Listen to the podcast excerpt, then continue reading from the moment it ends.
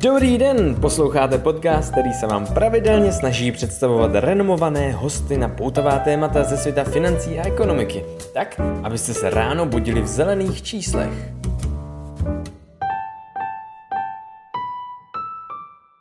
Dámy a pánové, dobrý den, mé jméno je Adam Kalmazník. Jménem klubu investorů bych vás rád přivítal u nového dílu našeho podcastu Investories na téma finanční podvody a jak odhalit finanční zdraví společnosti.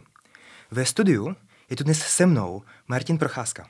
Martin Procházka je manažerem u PwC, kde získal mnoho zkušeností z finančního auditu společností a také z vyšetřování podvodných jednání.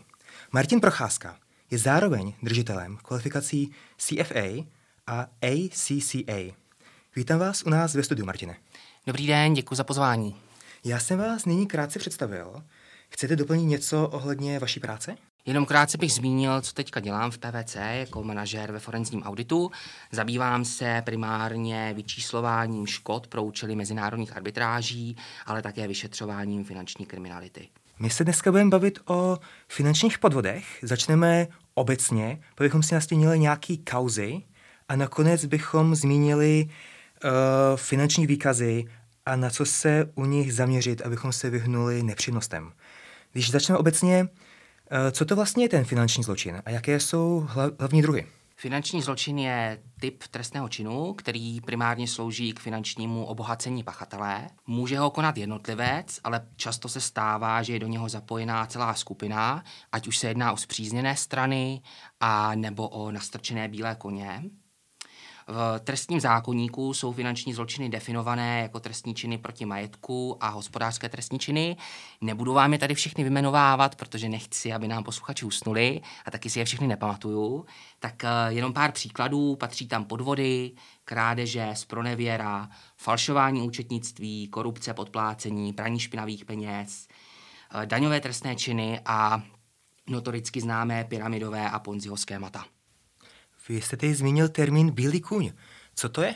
Bílý kůň to je nastrčená osoba, která jedná uh, za toho pachatele, aby došlo k zachování anonymity, aby nebylo tak jednoduché zjistit, kdo za tou transakcí stojí. Používá se často v případě třeba praní špinavých peněz. Potom je ty termín tunelování. Co to přesně je tunelování firm a jak probíhá? Tunelováním se popisuje rozsáhlý finanční podvod, při které management z firmy uh, nějakým způsobem vyvádí peníze. Těch způsobů je celá řada. Obvykle se jedná o podvod nebo z pronevěru. Můžeme si to demonstrovat na třech takových krátkých příkladech. Uh, příklad číslo jedna, založím si nějaký fond nebo investiční společnost nebo nějaký developerský projekt, oslovím uh, potenciální investory, nabídnu jim zajímavé zhodnocení, dejte mi peníze, já vám zhodnotím 20% ročně. Peníze si vyberu a uteču na Bahamy. Tak to je takový nejjednodušší příklad. Když chci být trošičku sofistikovanější, tak si můžu založit uh, kampeličku, případně banku, a ty peníze vyvádět prostřednictvím úvěrů, které budu poskytovat s příznivým stranám a ty mi ty peníze pak už nikdy nevrátí. Tady to ale budu mít těžší, protože tyhle ty entity jsou pod dozorem ČNB, No a samozřejmě tunelovat se dá i jinde, nejenom ve finančním sektoru. Tak ve třetím příkladě si představte, že jsem manažerem ve fungující společnosti, společnost chce expandovat, chce postavit novou továrnu a já se domluvím se svým kamarádem, který má uh, stavební společnost, že zmanipulujeme tender, on mi tu fabriku postaví a nechá si za to pořádně zaplatit. A potom se spolu o ty peníze rozdělíme. Vy jste teď dal příklad uh, stavební společnosti. Co byste říkal, že je nejčastější typ společnosti, která páchá takovýhle podvody? Je to velice těžké, to takhle jednoznačně říct. Riziko hrozí ve všech typech společností. Do velké míry to riziko souvisí s osobami, které v těch společnostích působí, zejména ve vedení, ale taky, v řád, taky jako řadoví zaměstnanci.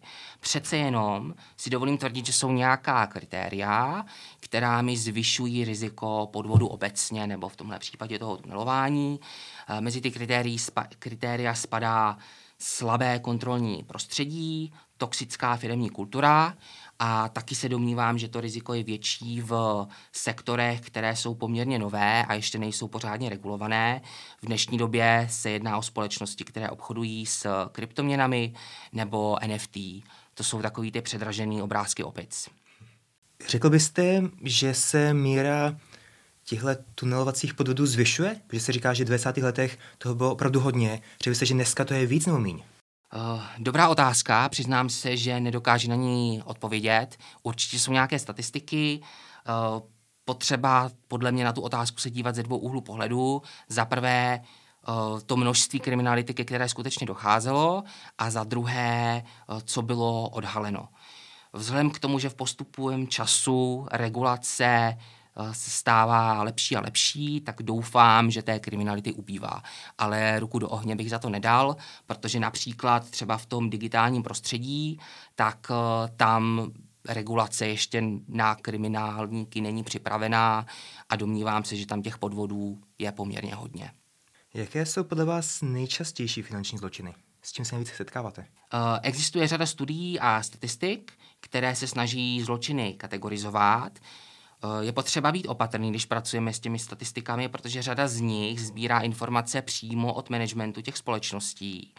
A jistě si dokážete představit, že pokud se společnost snaží něco ututlat, anebo dokonce ten management je do toho tunelování zapojený, tak vám to do toho dotazníku nenapíšou. Uh, dobrý zdroj informací je, tak, je ACFE report, uh, Association of Certified Fraud Examiners, a poslední verze, tady jejich zprávy, identifikovala korupci jako nejčastější zločin páchaný ve společnostech. S tím, že korupce teda byla definovaná poměrně široce, zahrnovali tam zneužití postavení, podplácení, konflikt zájmů.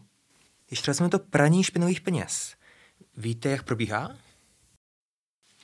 Um, ano, teoreticky vím. Tak snaha je zamaskovat uh, původ těch peněz, které byly získány nějakou nelegální činností, třeba prodejem drog. No a když já ty peníze prostě jenom takhle vezmu a donesu je do banky a chci si je vložit na účet, 2 miliony v kufříku, tak uh, se na mě bude paní za přepážkou dívat divně a budu muset zodpovídat různé uh, dotazy, na které v tu chvíli asi nebudu připravený. Tak smyslem toho praní špinavých peněz je vytvořit nějakou fiktivní cestu, která mi vytvoří historii těch peněz a vlastně doloží jejich uh, původ. Jak by se to udělalo? A ptáte se proč? tak čistě z akademické zvědavosti, řekněme. Samozřejmě. Uh, těch způsobů je určitě celá řada. Uh, jeden způsob, který takový obecně využívaný, založíte si společnosti, ideálně společnosti, které fungují na cash bázi, a fingovaně vytváříte v těchto těch společnostech velký obrat. Tím pádem papírově účetně to vypadá, že ta společnost generuje hodně příjmů, platí hodně nákladů, točí se tam hodně peněz. No a potom ve finále ty zisky slouží právě jako záštita původu těch špinavých peněz. V praxi ta společnost třeba může být prázdná restaurace, nic se tam neděje, ale papírově se tam protočí každý den tisíc strávníků a tím se vlastně vytváří uh, historie těch peněz, odkud přišly.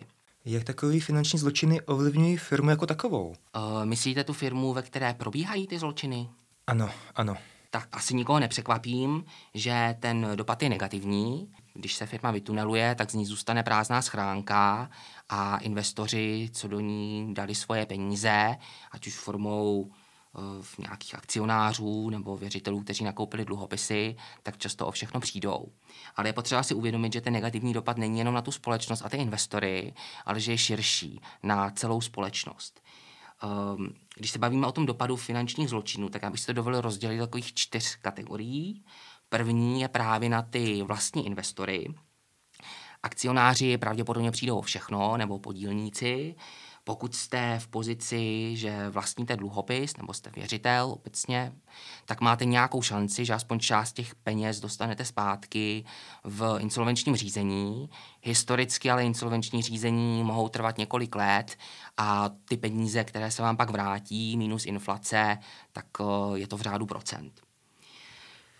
Dopad na další osoby, například na zaměstnance nebo dodavatele, může být taky poměrně velký. Zaměstnanci přijdou o práci, někdy třeba nemusí ani dostat zaplaceno.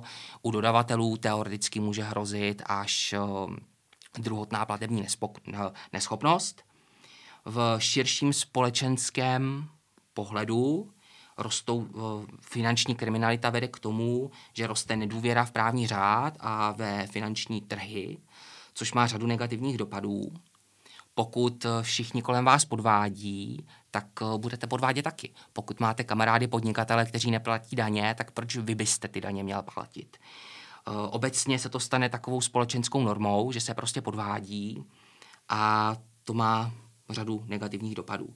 Například lidi se bojí svoje peníze investovat, radši je drží někde pod matrací, kde jim je postupně užírá inflace, nebo o ně můžou přijít úplně, když je někdo vykradne. Když už ty peníze do banky zanesou, tak uh, jim sedí někde na spořícím účtu a v dlouhodobém horizontu se tedy okrádají o ušlé zisky. Uh, takový dobrý příklad je problematika pojistných podvodů. Až budete příště platit havarijní pojištění, tak poděkujte podvodníkům, že vás stojí o několik stovek víc, protože pojišťovny samozřejmě nejsou hloupé a když předpokládají určitou míru pojistných podvodů, tak si ty náklady už zakalkulují do ceny pojistky. No a v tom nejširším kontextu, když se na to dívám z pohledu státu, tak v eh, finanční kriminalita, finanční zločiny zvyšují náklady na kapitál. Pokud já jako podnikatel mám nějaký ekonomický záměr a potřebuju si na něj půjčit, tak budu muset investorům nabídnout větší úroky, abych kompenzoval to riziko, ať už je skutečné nebo domělé. A v případě mezinárodního měřítka eh, bude obtížnější získat kapitál ze zahraničí a pokud ho získám, tak eh, bude dražší, což ve finále může zpomalovat růst HDP. Nyní bychom se podívali na ty nejznámější finanční zločiny na světě. Je asi nejznámější kauzou, co kdy byla, byl právě americký Enron, což byla, operativně pokud se mýlim, energetická společnost, která uh, falšovala účetní výkazy. Můžete o tom říct víc? Ano, je to tak. Enron je důvod, proč říkám, že pracuji ve velké čtyřce a ne ve velké pětce. Ta kauza byla tak velká, že de facto zrujnovala jejich auditora Arthur Anderson a z velké pětky se stala čtyřka, ale zpátky k Enronu. Skutečně ta manipulace spočívala primárně v účetních machinacích, bylo jich tam víc, uvedl bych dva příklady. Využívali takzvané eh, SPVčka nebo SPE, Special Purpose Entity, což je speciálně založený založená entita, představte si to jako nějaký SROčko, kam vyvádíte ze skupiny aktiva a závazky, které nechcete ukazovat na, eh, na balančítu skupiny. A ve finále to potom vypadalo, že Enron je na tom finančně mnohem lépe, než eh, jak na tom skutečně byl. Eh, druhý takový účetní trik, který používali, tomu se říká mark-to-market accounting nebo mark-to-model accounting. Eh, když to hodně zjednoduším, šlo o to vykázat si zisky dřív, než ty zisky byly zasloužené, což zase vedlo k tomu, že zlepšovalo finanční hm, finanční výsledky té společnosti. Co takový retail investor, jako jsme my, může dělat eh, v takovém případě? Protože my jako investoři musíme věřit těm finančním výkazům a spoleháme na, tom, na to, že jsou pravdivé. Dá se něco dělat? Jako retailový investor, samozřejmě ty možnosti jsou omezené. Když ten podvod neodhalí ani sofistikovaný auditor, tak uh, nedá se očekávat, že to zvládne retailový investor, ale je řada jednoduchých pravidel a triků, a pokud se mi jimi budete řídit, tak ta pravděpodobnost, že vás někdo napálí, bude podstatně menší. Tak uh, já bych s vámi prošel teda některá ty pravidla, která já osobně používám a případně se pak můžeme vrátit k těm eh, známým zločinům, pokud byste se Dobře. na to ještě chtěl doptat. Tak, tak eh, první pravidlo za mě velice jednoduché, používat selský rozum a investiční trojuhelník. Co tím myslím? Investiční trojuhelník je koncept, kde se dívám na zisk, riziko a likviditu jednotlivých eh, investic a samozřejmě v ideálním případě bych chtěl velký zisk, žádné riziko a likviditu do několika dnů.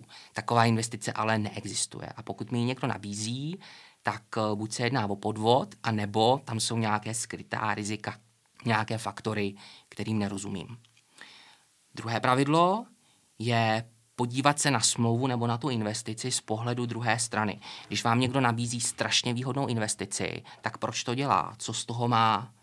Jo, představte si třeba, že na internetu někdo bude tvrdit, že tady vyvinul perfektní algoritmus, ten vám zaručí 20% výnosy, je to naprosto bezpečný, je to tady nová uh, umělá inteligence.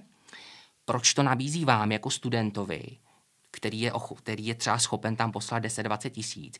Pokud to skutečně funguje, proč si nezaloží fond pro kvalifikovaný investory? Proč neoslovuje milionáře, miliardáře, institucio, institucionální investory?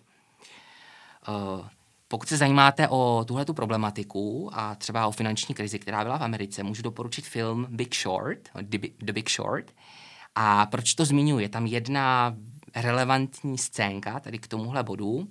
Protagonista jde do banky, chystá se uzavřít nějakou investici šitou na míru a povídá těm bankéřům, já vám tu smlouvu podepíšu, ale mám jednu otázku.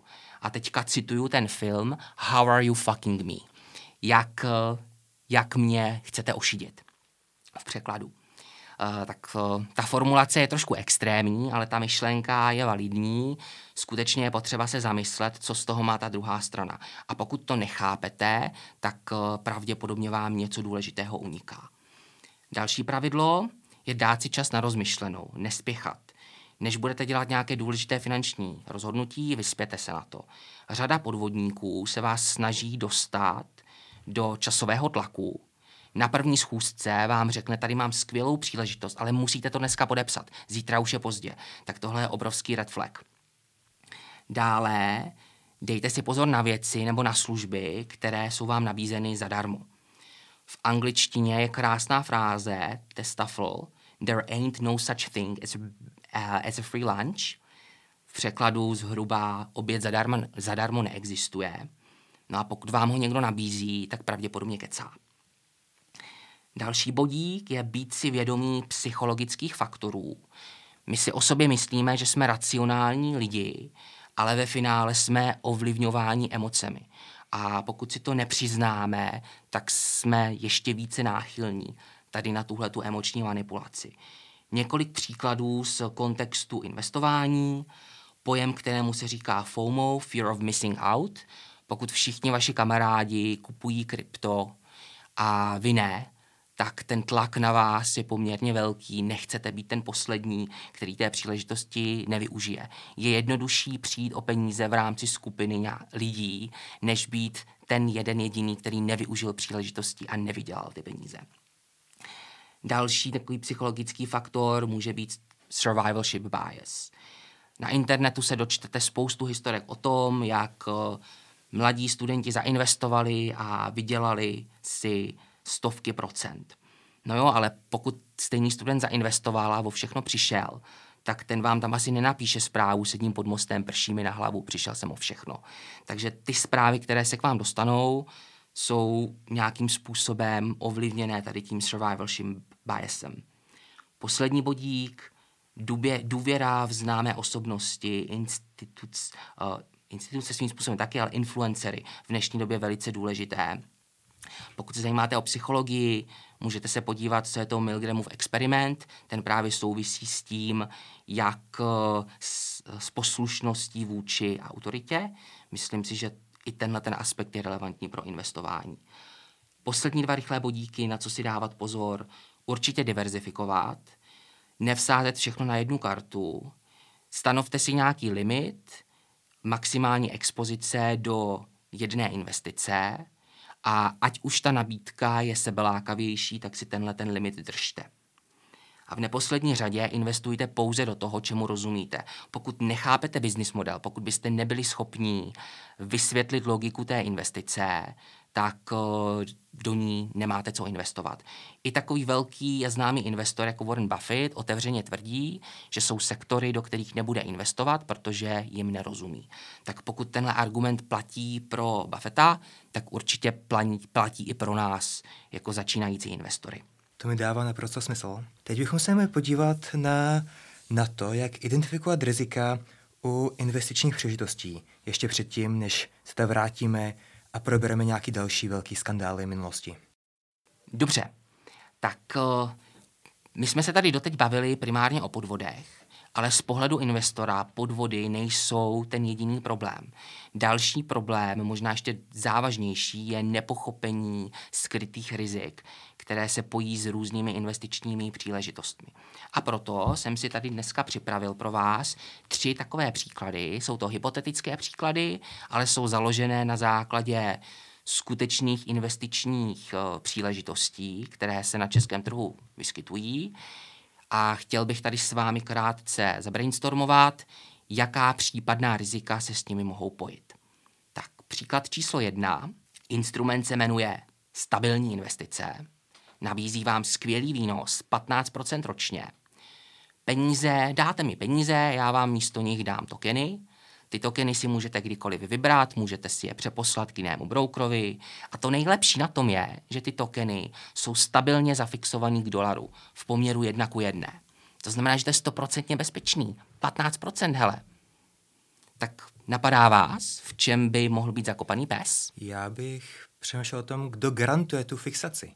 Že ta společnost může prostě padnout a nedát peníze. Přesně tak. Nejenom, že přijdete o ten potenciální výnos, vy můžete přijít klidně i o všechno, co jste tam dali. To, že oni vám v úzovkách garantují fixní výnos, ještě neznamená, že reálně vám ho vyplatí, pokud eh, ten, ta investice selže. V čem já vidím ten primární problém, je právě v tom zamyšlení, že na první pohled to vypadá až moc dobře krásný výnos, skvělá likvidita, žádné riziko, to nedává smysl. Dívám se na to optikou právě toho investičního trouhelníku a základním selským rozumem. Ten problém je v tom, že aby ta investice generovala 15%, tak oni ty moje peníze musí někde investovat. E, nebudou to přece dotovat z vlastních peněz. Tak buď je to ponzi schéma, anebo právě ty moje peníze někde agresivně investují. Když se trhu daří, tak jim to vydělá třeba 20%, mě zaplatí 15 a oni z toho mají 5 jako profit. Ve chvíli, kdy ale se trh obrátí proti ním, tak uh, může taková investice generovat obrovské ztráty.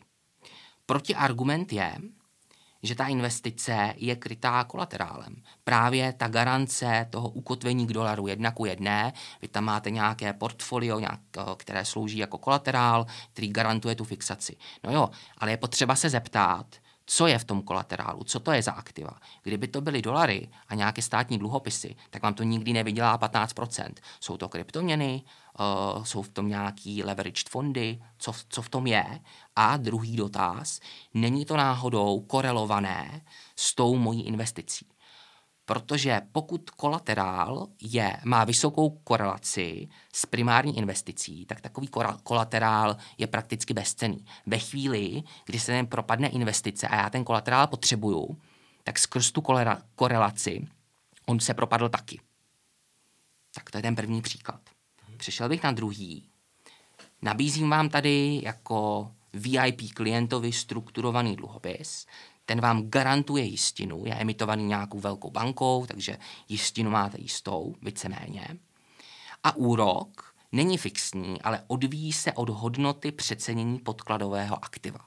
V tom podkladovém aktivu najdete pět velkých akcí, velkých zahraničních společností. Takže pokud cena těch akcí vzroste o 20%, tak vy dostanete 20%. Zní to pěkně. Napadá vás, v čem by mohl být zakopaný pes? Nemluví se tam o tom downsideu? Ten downside je pokrytý tou garancí. Víceméně oni říkají, že vaši jistinu dostanete zpátky vždycky, akorát když teda akcie by se propadly, tak nedostanete žádný výnos. Ten problém tady je někde jinde. Není na straně rizika, ale je na straně výnosu. Eh, když se vrátím k tomu, jak to bylo nadefinováno, že úrok se odvíjí od hodnoty přecenění podkladového aktiva, tahle tahle ta terminologie je strašně vágní.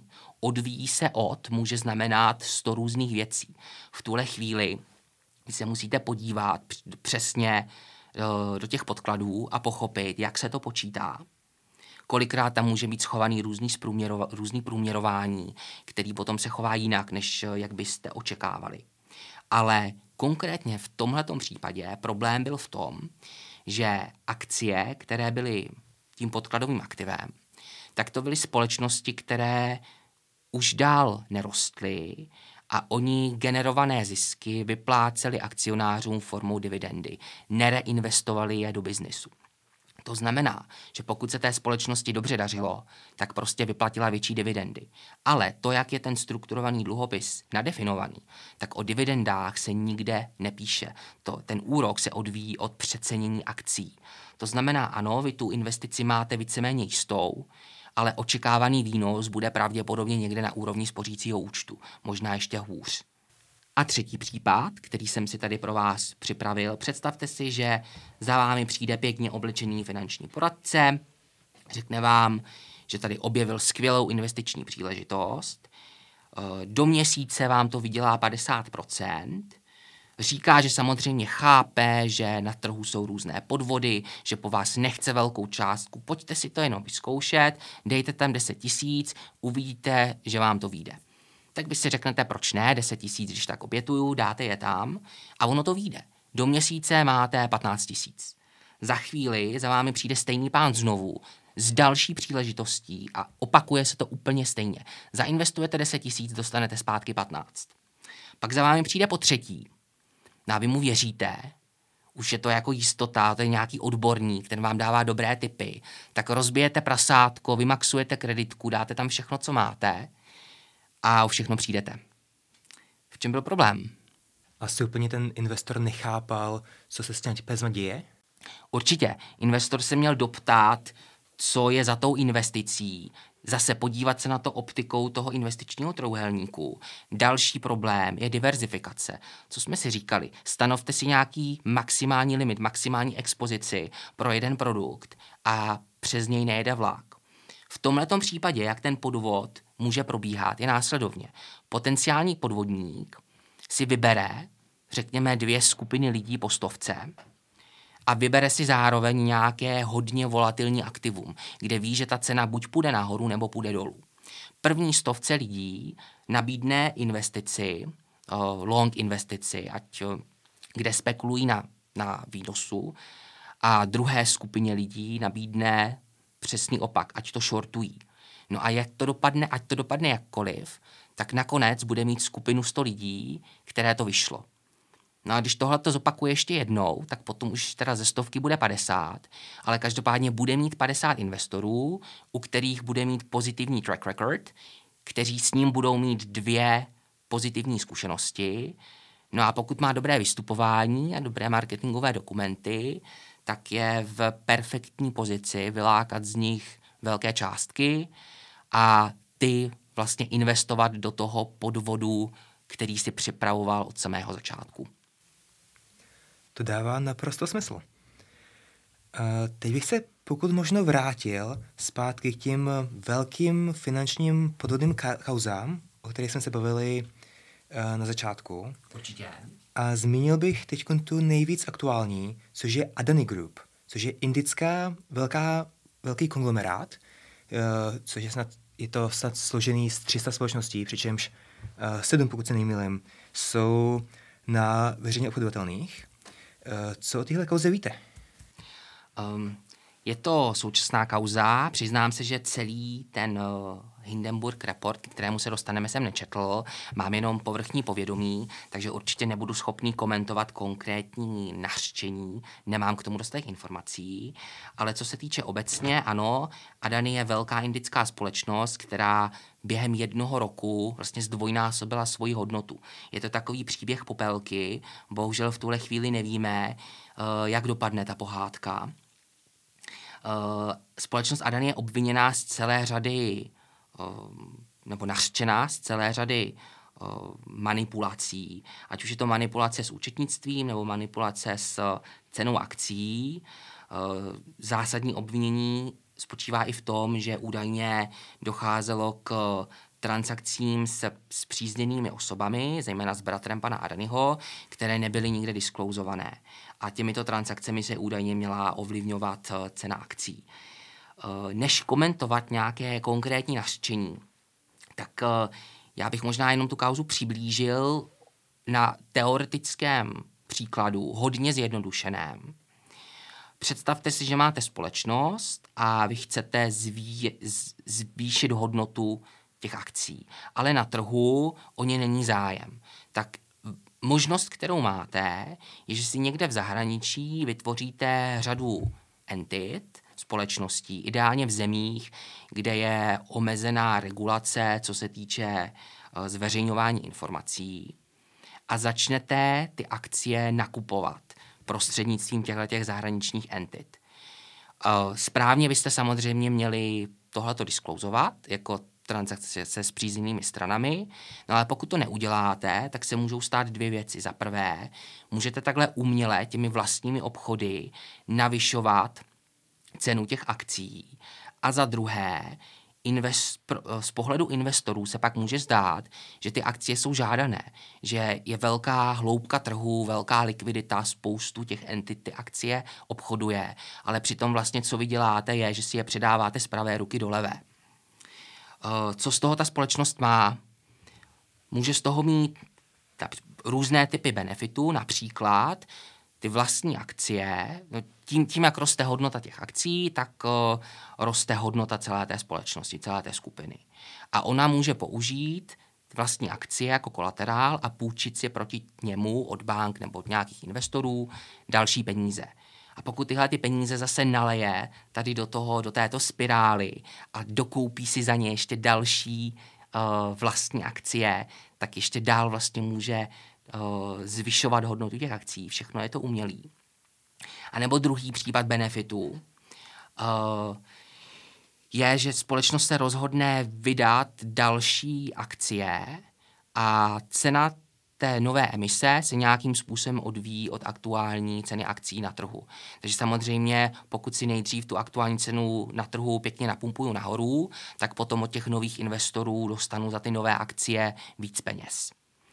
Uh, jak říkám, tohle to bylo jen nějaké nastínění teore- v teoretické rovině.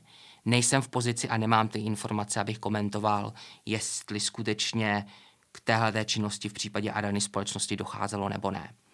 Ještě jestli můžu krátce bych okomentoval ten Hindenburg Report, který jsem zmiňoval. To je vlastně zpráva americké investiční společnosti Hindenburg, která obsahuje řadu těchto nařčení. Hindenburg se zabývá short sellingem, což znamená, že spekulují na poklesu ceny akcí, případně jiných finančních aktiv a to znamená, že Hindenburg není stoprocentně objektivní. Uh, on profituje z toho, když cena akcí a dané společnosti se propadne, protože oni právě jsou v pozici toho shortsellera. Uh, to neznamená, že jejich argumentace je špatně, jenom je potřeba mít to na vědomí, když jejich report čtete, uh, že to není objektivní zpráva auditora například, ale oni na tom mají vlastní zájem. Shortselleři obecně na trhu nemají moc dobrou reputaci, někdy se přirovnávají k takovým supům finančního trhu, kteří profitují na neštěstí druhých, protože právě získávají peníze z propadu akcí jiných společností. Na druhou stranu ale hrají důležitou společenskou úlohu, protože můžou odhalovat podvody a můžou odhalovat eh, přeceněné společnosti a tak z dlouhodobého hlediska pomáhají trhu, aby našel tu správnou hodnotu akcí.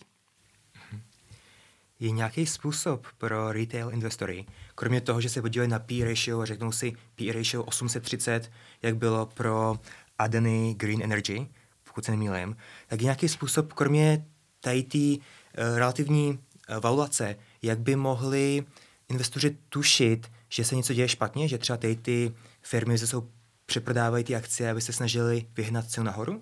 Mm-hmm. Uh, nejdřív bych si dovolil komentář k tomu P a potom k té vlastní otázce. Uh, ano, některé ty společnosti měly absolutně přestřelené P nebo tak se to na první pohled zdá. Uh, důležité je si ale uvědomit, jak se to P počítá. Je to uh, price divided by earnings, to znamená cena akcie lomeno Eh, zisk na akci. A pokud máte teoreticky společnost, která je třeba startup, pár let negeneruje žádné zisky a potom v tom prvním roce se dostane přes ten přes tu nulu a začne něco generovat, pokud v tuhle chvíli vy si vypočítáte PE ratio, tak se klidně dostanete do stovek.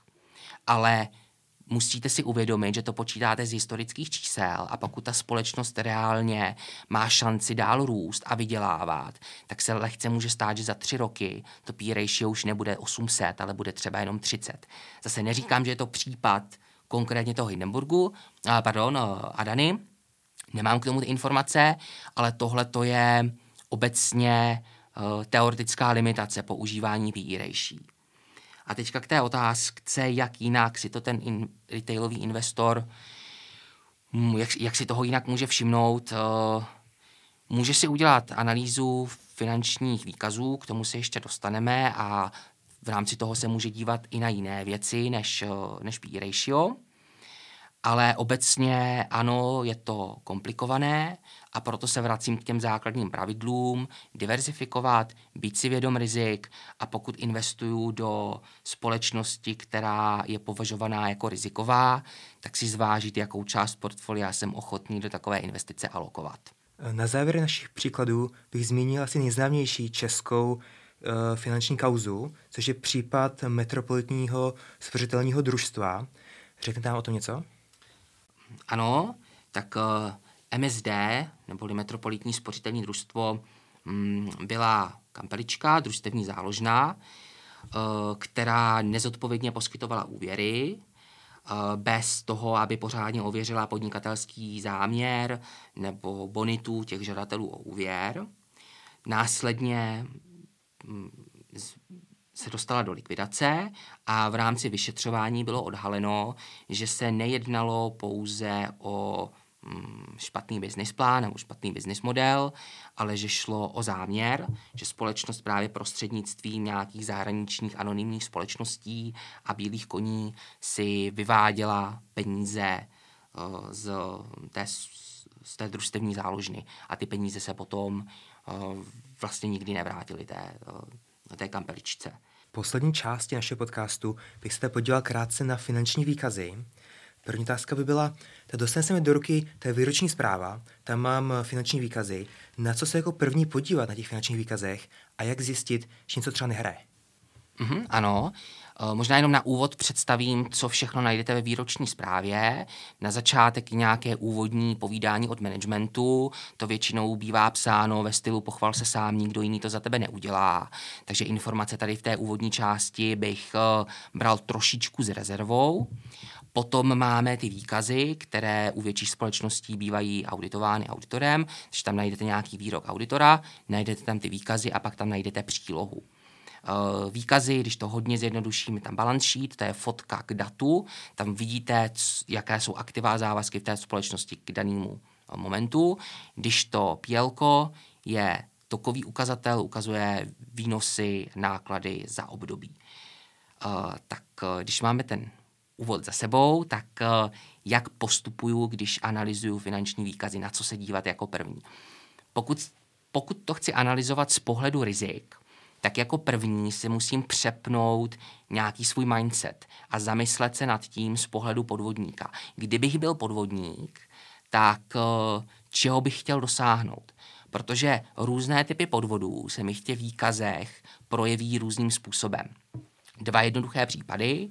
Mám společnost, kde se snažím platit minimální daně, a to legálním i nelegálním způsobem, tak jak toho docílím? Budu maximalizovat náklady a minimalizovat výnosy. Naopak ale, pokud budu mít společnost, kde se snažím maximalizovat hodnotu akcí, tak budu dělat pravý opak. Maximalizovat eh, výnosy, nadhodnocovat výnosy a část nákladů se třeba budu snažit kapitalizovat a taky dostat z PLK na balance sheet. Takže ve chvíli, kdy se nad tím zamyslím a udělám si nějakou, nějakou tezi v hlavě, čeho by potenciální podvodník chtěl dosáhnout, kde jsou ty rizika, tak uh, potom následuje druhý, klo, druhý krok, nějaké holistické zhodnocení. Chci se na ty výkazy podívat high level, jak se říká v angličtině, uh, jestli mi ten obrázek společnosti vůbec dává smysl. V kontextu business plánu, v kontextu toho, v jakém odvětví ta společnost působí.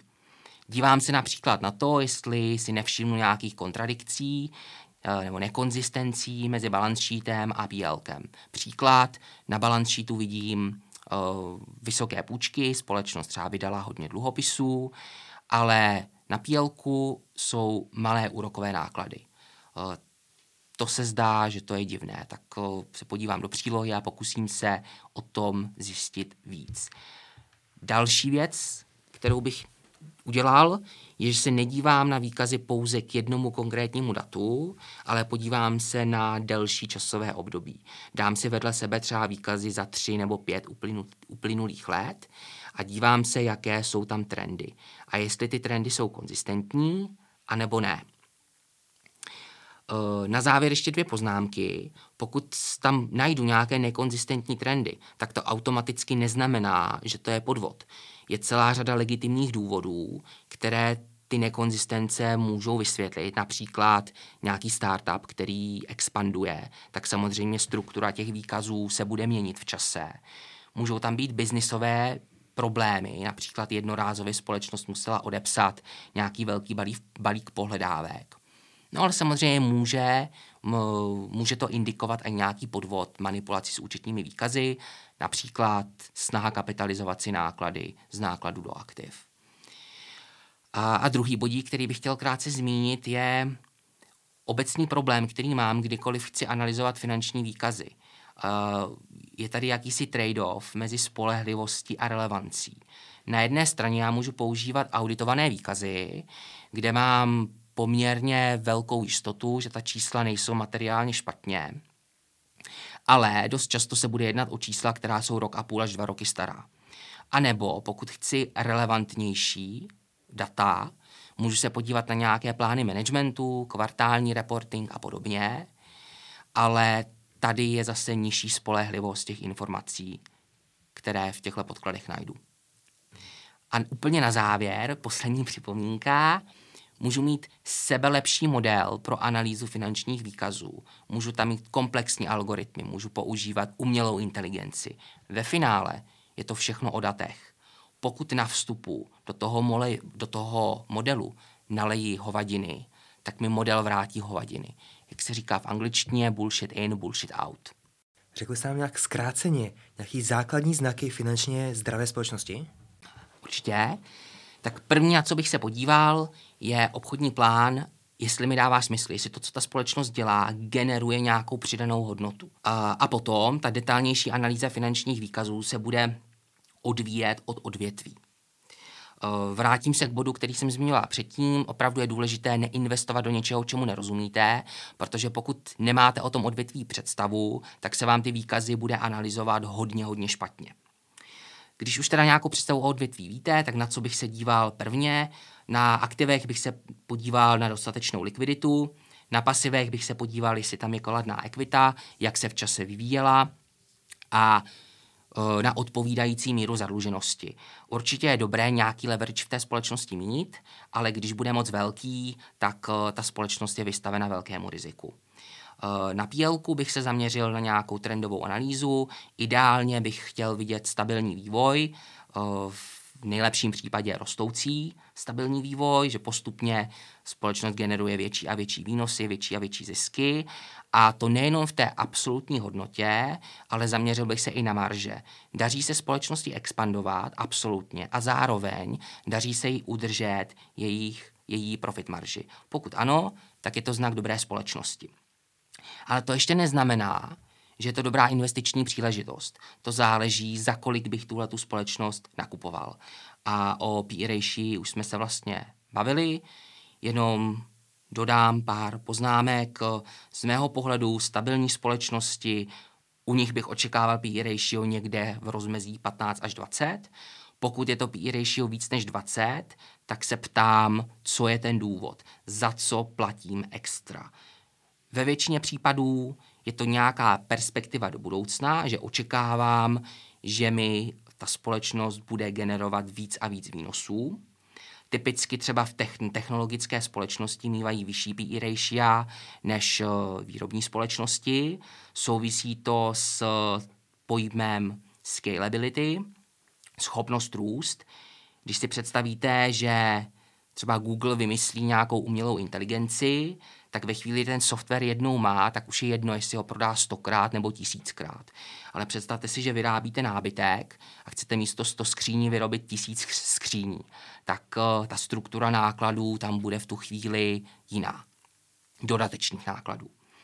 No a aby se to trošku zkomplikovalo, tak máme pak společnosti typu Tesla, která je vlastně kombinace těchto těch dvou uh, přístupů. Určitě je tam technologický prvek, to jsou třeba technologie těch baterií, anebo um, ta umělá inteligence, která řídí auto. Ale je tam pořád i kapitálově intenzivní složka výroba aut. Potřebujete na to materiál, potřebujete na to haly, fabriky, lidi.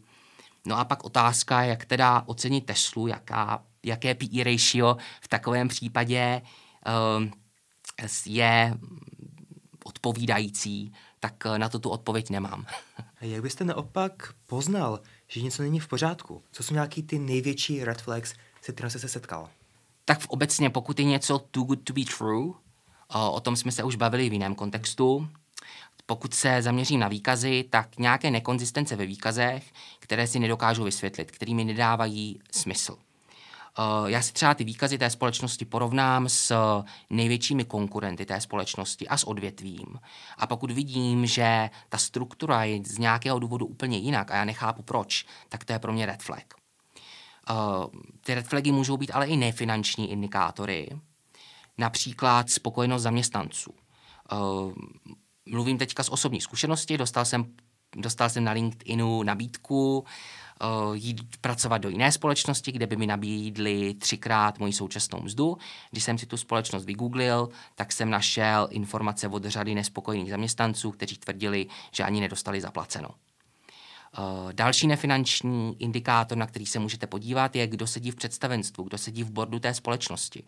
Když jsme se bavili o těch, o těch velkých podvodech, tak známý podvod je třeba případ Teranos, americká společnost, která tvrdila, že vyrobila eh, přístroj na testování krve z jedné jediné kapky krve. A když se podíváte, kdo seděl v bordu téhle společnosti, tak tam nebyli žádní doktoři, tam nebyli žádní vědci. Byli tam eh, v úvozovkách senilní politici a 30-letí ajťáci se Silicon Valley. To znamená neúplně odborníci v oboru, na který se ta společnost uh, zaměřovala. Tak i tohle je red flag. Samozřejmě je jednoduché si toho všimnout zpětně, když víme, že to byl fraud.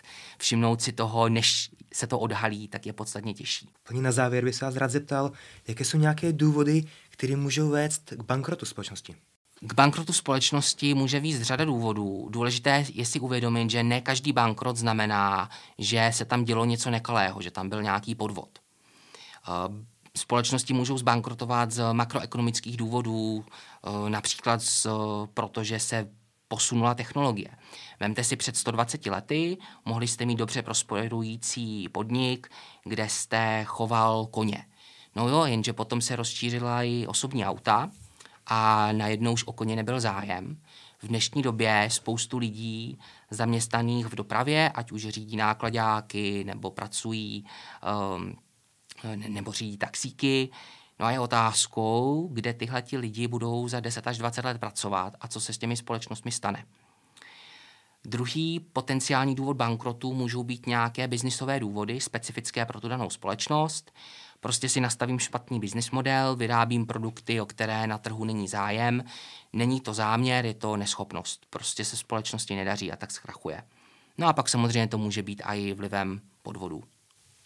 To si myslím, že je ideální místo, kdy dnešní epizodu ukončit. Martine, jménem klubu investorů bych ti moc rád poděkoval za to, že jsi přijal naše pozvání a že jsi se s náma podělil o své zkušenosti. A do budoucnosti se budeme těšit na další možnou budoucí spolupráci. Moc děkuji za pozvání. Naschledanou. Já se tímto taky rozloučím. Děkujeme moc, že posloucháte náš podcast. Novinky ohledně nových epizod a dalších aktivit našeho spolku můžete najít na sociálních sítích, jako je Instagram, Facebook a LinkedIn. A to je pro dnešek vše. Naslyšenou.